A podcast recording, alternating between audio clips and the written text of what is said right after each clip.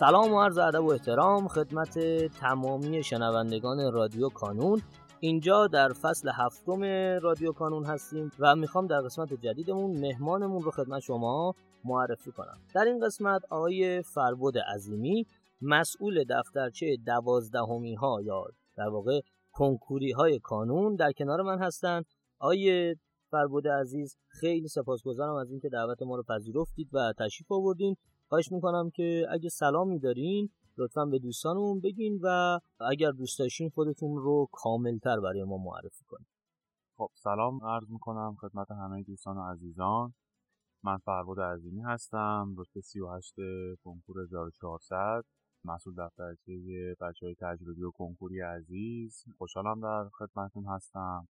انشالله که در خدمت کنکوری عزیز اولیای عزیز و مشاورین عزیز باشیم تا بچه ها در نوروز بعد از نوروز و قبل از نوروز تکلیف خودشون رو بدونن و انشالله با برنامه ریزی خوب به موفقیت برسن. خیلی متشکرم. فرگو جان من می‌خواستم که اصلا گفتگومون رو اینجوری شروع بکنم که آقا فرض کن من یک دانش آموز تجربی هم در مقطع دوازدهم یا کنکوری هم در واقع و حدودا کمتر از 4 5 ماه دیگه کنکور تیر رو دارم و الان که داریم این اپیزود رو ضبط می‌کنیم و بعد همین به زودی منتشرش می‌کنیم دو سه ماه از کنکوری که تو دی ماه دادم میگذره. شما به عنوان یک مشاور تو این ماجرا پیشنهادتون چیه؟ یعنی به نظرتون اصلا حالا خیلی کلیتر بخوایم نگاه کنیم به نظرتون من دانش آموز یا دانش آموزان تو این مقطع الان فازشون چیه در واقع؟ یعنی توی نوروز راحتتر بگم به چی میگذرونن؟ فکرشون چیه؟ بعد مخصوصا که خودتونم در واقع فکر کنم یکی دو سال پیش کنکور دادین. خیلی دور نیستین از این فضا. یه ذره از این فضایه و اون فشاری که روی دانش آموزان هست بهمون بگید. چون ما همیشه در واقع از این ور قصه نگاه کردیم. بعد گفتیم که بچه ها بیان درس بخونن اینجوری بشه اونجوری بشه. شما یه ذره اون ور ماجرا رو برامون تعریف کنید. خب بحث نوروز واقعا بحث جذابیه. چون واقعا دوران عجیبیه. شما به عنوان مثال میگم بچه‌ای که میرن مدرسه یا حالا مؤسسه هر جایی. با دوستانشون در ارتباط هستن می‌خوام بعد از در واقع نوروز اینو امتحان می‌تونن بکنن. که ببینن رتبه هایی که بچه ها دوستاشون و کسانی که نزدیکشون بوده داشتن مثلا همیشه نسبتی داشته دیگه. یه نفر همیشه مثلا میگن بالاتر بوده یه نفر همیشه پایینتر بوده یه نفر همیشه یه تراز حدودی داشته. بعد از نوروز خیلی چیزا عوض میشه خیلی جالبه. یعنی یه سری ها یهو افزایش تراز پیدا می‌کنن یه سری یهو کاهش تراز پیدا می‌کنن یه یهو اصلا خیلی عجیب رتبهشون خوب میشه. طور که اصلا همه شک می‌کنن که نکنه داره تقلب می‌کنه انقدر رتبهش خوب شده. پس این دوران نوروز یه دوران خاصی هستش که در واقع همون مثال همیشگیمون که بهش میگیم دوران طلایی معنی پیدا می‌کنه معنایی داره. بنابراین در دوران نوروز خیلی چیزا می‌تونه عوض بشه. این عوض شدنه یه بخشش به خاطر فاز و مودیه که بچه ها دارن دوران در واقع نوروز. به خاطر در واقع خیلی واقعا منطقی هم هست. اینا خب بچه ها من خودم درک می‌کنم حسشون رو. 6 ماه 5 ماه حداقل دارن به صورت فشرده درس می‌خونن. و همه کشور نوروز به چشم یک تعطیلات بزرگ و استراحت بزرگ نگاه می‌کنن. خب این دانش آموز وقتی می‌رسه به نوروز ناخداگاه می‌خواد که استراحت کنه. اصلا تو ذاتمونه که می‌خوان استراحت کنه خب هرچند که من بهتون پیشنهادم هستش که بچه یک سال نوروز رو از خیر بگذرین یک سال نوروز رو به چشم دوران پیشرفت و دوران کنکورتون نگاه بکنین. بعدها نوروز براتون خیلی شیرینتر اتفاقا رقم می‌خوره. اما خب بخوام راجع به مود و فاز صحبت کنم. تقریبا میشه گفت همه بچه ها یه مقدار بازدهشون میاد پایین. یعنی اینکه ما میگیم دوران نوروز دورانی هستش که بچه ها سکوی پرش سکوی پرتاب هست براشون. و اینها یهو می‌تونن که جهش پیدا بکنن در تراز رتبهشون. این در واقع به خاطر این که یهو مثلا اگر طرف داشته به صورت میانگین مثلا دارم میگم 10 ساعت میخونده یهو دوران نوروز 14 ساعت 15 ساعت خونده. نه بحث اینجاست. از هر 100 نفر که مثلا داشتن میخوندن و خیلی هم جدی داشتن می‌رفتن 90 نفر 50 درصد کاهش بازده داشتن. 10 نفر مثلا میگم 10 درصد کاهش بازده داشتن. اون 10 نفر ناگهان رشد می‌کنن ناگهان افزایش تراز پیدا می‌کنن. پس در واقع اینطوری به نوروز نگاه بکنیم هر کس کمتر ضرر کنه برده. چون به هر حال میگم والدین در واقع پدر مادر دوست آشنا همه ازت مثلا میگم یه انتظار کوچیکی دارن که حداقل یکم دوم سوم کنارشون باشی. حداقل این حداقل کار دیگه. و شما چه بخوای چه نخوای مجبوری که یه کوچولو از درس فاصله بگیری. هرچند که میگم شما با مثلا میگم سیاست که دارید با صحبتی که می‌تونید بکنید سعی کنید کمتر فاصله بگیرید از درس اوکی. مسئله دیگه که هستش این هستش که شما باید عادات درستون رو حفظ بکنید در دوران کنکور. اگر اگر شما مثال میگم هر روز صبح ساعت 6 بیدار میشید هر روز ساعت 7 بیدار میشید نذارید نوروز رو خرابش بکنید. اگر شما مثلا میگم تا سی حالا دوران ما سال تریسه بود سی اسفند هم داشت. ولی اگر مثال میگم شما تا 29 اسفند دارید هر روز صبح ساعت 6 بیدار میشید یهو که مثلا میگم فروردین نه تا 12 ظهر نخواب. خب تو فکر می‌کنی بعد از نوروز می‌تونی دوباره بیدار بشی دوباره همونطوری بخونی؟ امکان نداره امکان نداره. شما همه عاداتتون رو خراب می‌کنی و مجبوری دوباره همه رو از اول بسازی. و این میشه که یهو نفر پسرفت سنگین می‌کنه یه نفر پیشرفت خیلی خوبی می‌کنه. پس اولین مسئله اینه که شما عادات درستون رو حفظ بکنید. خوابتون رو نگه دارید. پول صفر نکنید حداقل مثال میگم حالا بعضی از برنامه ها بعضی از مشاورها عادتشون هستش که به بچه ها یک یا دوی فروردین رو off میدن استراحت میدن. این حالا به هر حال به مدل برنامه‌ریزی مشاور یا حالا مدرسه داره.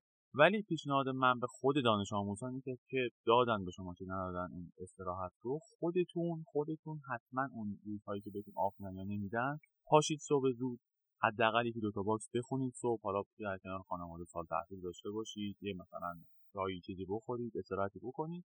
استراحت رو دارید می‌کنید خب نمیگم استراحت نکن. استراحت رو داشته باش. ولی از ده ساعت نرسون صفر ساعت. از ده ساعت بکنید 6 ساعت 7 ساعت حداقل. okay؟ اگر 12 ساعت می‌خونید بکنید 7 ساعت 8 ساعت 4 ساعت کنار خانواده بیشتر. okay؟ ولی صفر نکن.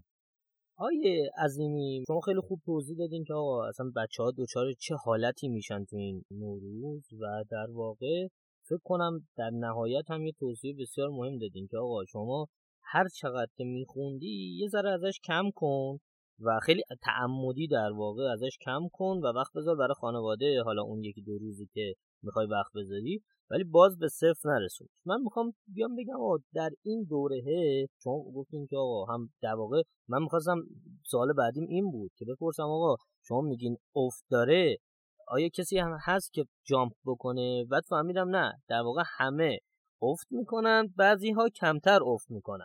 بیاین لطفا در ادامه این ماجرا به من بگین که آقا این مدل مرور کردن بچه ها چون واقعا فکر کنم یکی از بهترین دوره هاست و در دوره ای هستیم که تقریبا فکر کنم درس ها خونده شده. یعنی مدرسه بعضی هاش اصلا مدرسه ها دیگه تموم شده. اگه تا دوازدهمی ها می‌رفتن مدرسه و درسی دیگه نیست. الان دوره دوره مرور کردنه. آیا مدل خاصی داره این مرور کردنه؟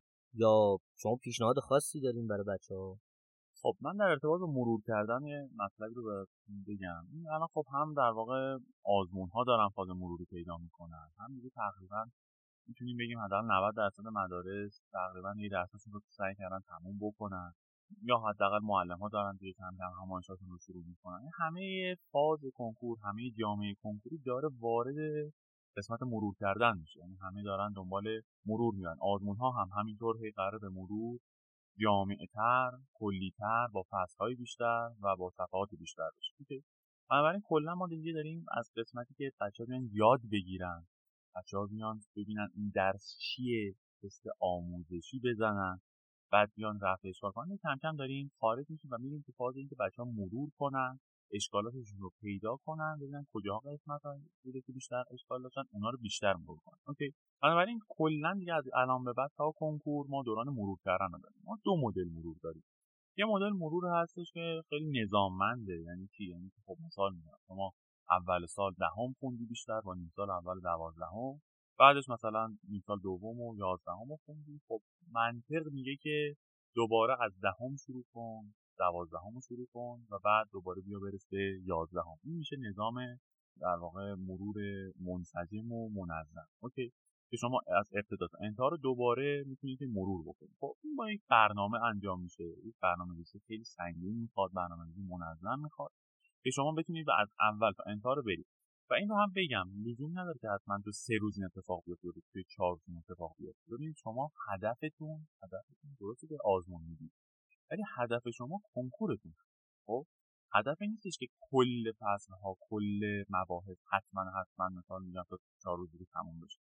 نصفش رو مرور بکن نصف دیگه رو برای آزمون بعدی بذار. مثال میگم قانون یه آزمون جامعه شما قرار نیست بگیره. چهار تا سه تا تا آزمون جامعه خواهیم داشت. جامعه کل در واقع مثلا بله آزمون جامعه بیشتر آزمون های جامعه سه چهار تا داریم. یعنی در واقع اون دوران که شما قرار مرورهای نظاممند انجام بدین برای مثال میگم آزمون یک می‌تونی دهم و مثلا میگم دو فصل دوازدهم رو مرور بکنید و برسونید رو برای آزمون بعدی یازدهم رو هم مرور بکنید اینطوری. میشه مرور نظاممند.